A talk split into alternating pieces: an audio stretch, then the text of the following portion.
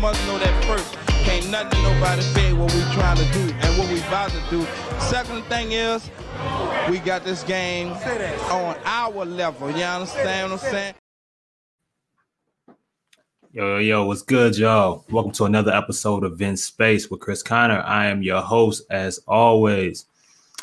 Checking in with y'all, man, after another Pelicans week. Um, since we last spoke, Zion Williamson has a hamstring strain, hamstring strain, out probably a month plus. Um, still waiting on Brandon Ingram's return. Pelicans are currently third in the West by about a couple couple games and a half. Yeah, two and a half games, I think, last time I checked. Um, and have a very tough stretch of games upcoming the next week or so, starting with Brooklyn on Friday. But but man, uh during this during this period of time, it's put the spotlight on a particular individual named CJ McCollum and that's what the show is about. Um, if you don't know, CJ McCollum has never made an All Star team in his career, and there's been a few dope articles, pieces, videos that I've watched lately. Shout out to, um, shout out to Dotson over with the Bird Scoop, who wrote an article about CJ and possibly making an All Star team, and our own five here at Buku Media uh, was one of the first that I saw to tweet about him being an all star. Uh, it was a quote tweet, I believe, but I'm sure others have done it. But it was one of the first that I had I maybe paid attention to, and it got me thinking. This it, it, it feels like for the first time in CJ's career, and he's had better statistical years even than this. While his numbers have kind of ironically been um, to, to the surprise of some who have watched this year, his numbers have gotten pretty much back to where they always have been. The only thing that is that is down a little bit, points per game a little bit different depending on the year. But the only thing that's that's really taken a dip, so to speak, is his field goal percentage. But outside of that, um, you know, CJ, he's back to shooting the best free throw percentage that he shot in a couple years uh, since I think uh, 20 yeah, I think 2020 three point percentages, three point percentages has climbed back up there to close to 40%. You know, uh, he's rebounding at, at a higher clip. And I think he's been a little bit more active defensively. And the numbers are showing that as well. But in the Western Conference, man, you know, we know how this goes and we know how all star voting goes, period. Um, so let's take a look at something real quick. So if you look here, you can see the guards that are currently ahead of him You're gonna find some guards up there that you're gonna laugh at. I'm gonna let y'all decide who's who. That's the early competition of the first returns, the first uh, ballots of, of fan voting. Um, and to make it clear, fans account for 50% of voting. You have current NBA players that account for 25%, and they share the other 20, 25% with the media. So, um, what you see now, man, Austin Reaves is not making a you know, um, All Star team. It's not happening, but plays for the Lakers, plays for Los Angeles, and it's having a pretty pretty good year. This is what happens. But We've seen this in past years with the likes of Zaza Pachulia. I think the first person that comes to mind who was actually close to being a starter voted in by the fans. I think four or five years back, but that will level out as time goes apart or as time goes forward. But that leads us to CJ. What has CJ done? it's interesting. You know, I mean, he got off to a to a rough a rough start. I think October he was shooting like 29% from three. The field goal percentage was rough. He was trying to find himself. He looked like a guy that was playing himself in the shape. Then he slowly started to find himself again. Catches, then he catches COVID. It's out for a decent stretch, and then he's playing a, I think it was a couple weeks of just getting that conditioning, getting his legs back all over again. You know, just that's the kind of start that he had, along with kind of figuring out how to play with Zion. And in, in, the 10 games that he played with Brandon and Zion together next to him, figuring out how that was going to go as well. But his last 10 games, you've seen him really hit another level, the level of the guy that was brought to New Orleans, uh, the guy who wanted the spotlight, the guy who compared himself or compared to what he hoped his career could look like uh, ending in New Orleans to a to a Drew Brees, and his last ten games. Man, I said Drew Brees, right? I, hey, of course he got to win a championship. There's a bunch of things there, but the spotlight is all his with Zion and Brandon out. Let me correct that. Somebody gonna look at this video and say, "Oh, Chris said he's gonna be the next year." I ain't say that. Um, but CJ's last ten games, forty six percent from the field, fifty one percent from three, 82% from the free throw line on uh, 26, 26 points per game, almost seven assists and four rebounds. Uh, shout out to Propels Talking Justin for for putting that tweet together. That's what he's been doing, and you can tell, man. I mean, yo, look at this. Tell me what the hell this is. Use that expression on him. It'll be CJ. I love on the run. What is that?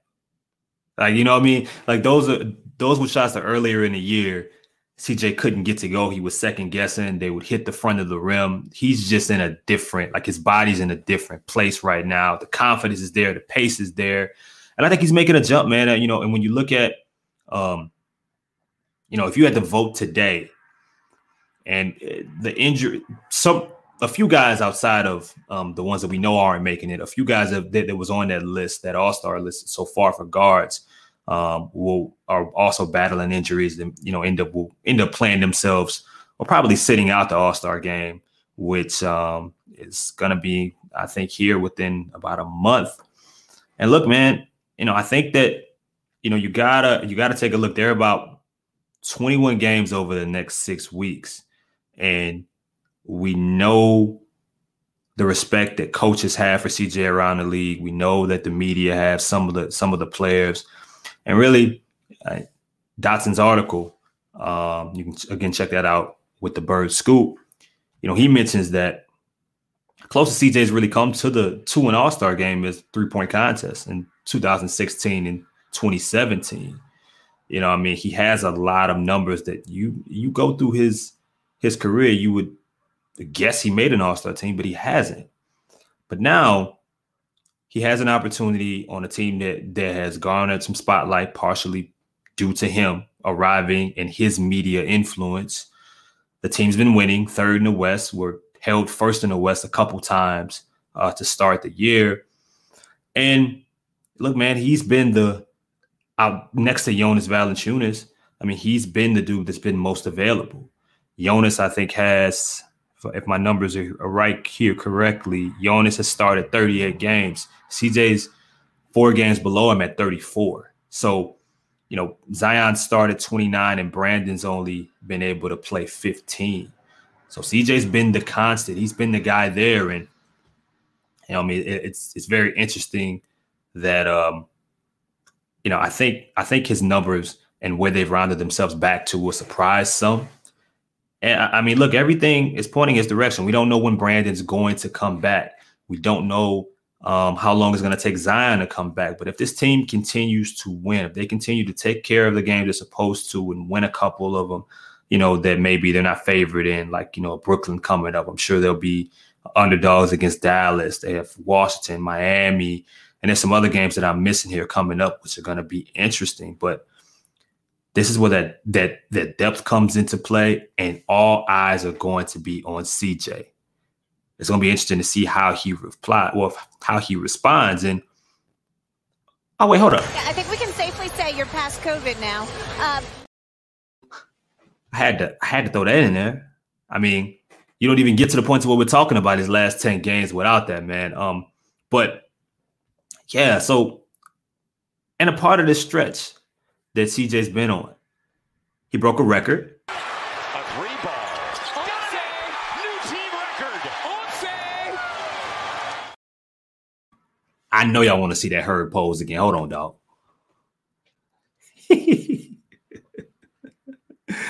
Yo, man, Herb, Herb something else. But yeah, man, um, 42 points, breaking team records, finding his legs back, a chance to really lead this team. And, and offense is going to be going through him until we at least see Brandon come back here first, man. And um, you know, we'll see what type of conversations if Brandon's able to put a stretch to get a stretch of games together, does that somehow lead him into the All Star team?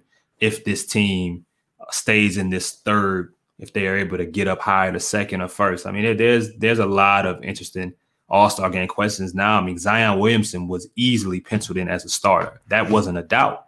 But what happens with him now if you don't possibly see him until after the All Star break? It just feels like right now that the way that the the cards are aligned, some of the injuries that are that are in the West, and the way that this team is playing, different role guys stepping up every night and winning some of these games. It feels like this might be one of CJ, if not, let's just say the best opportunity he's had to date when it comes to um, making an All Star team. So uh, I did want to give some love there, and um, also, hey Zion, what do you think about the night that CJ broke that record? I thought he might have hit like seven. When they said eleven, I was like, you know what? He has been on one. Get healthy, big dog. Um, but yeah, man, that's all I got for y'all. I appreciate y'all coming up, man. As always, this show is brought to you by DraftKings Sportsbook. It's brought to you by the good people at New York Life um, as well as the folks at Birdsall Law Firm, the official injury lawyers of Buku Media, located at 918 Poydras Street by the Superdome. Give them a call at 504-523-5413 if you or someone you know has been involved in an accident, and be sure to mention we sent you. I get up with y'all soon. Check in with us at on playback. Check in with us on these recaps. Check in with all the original content that we got coming out as individuals and as a squad. But you know how we get out of here.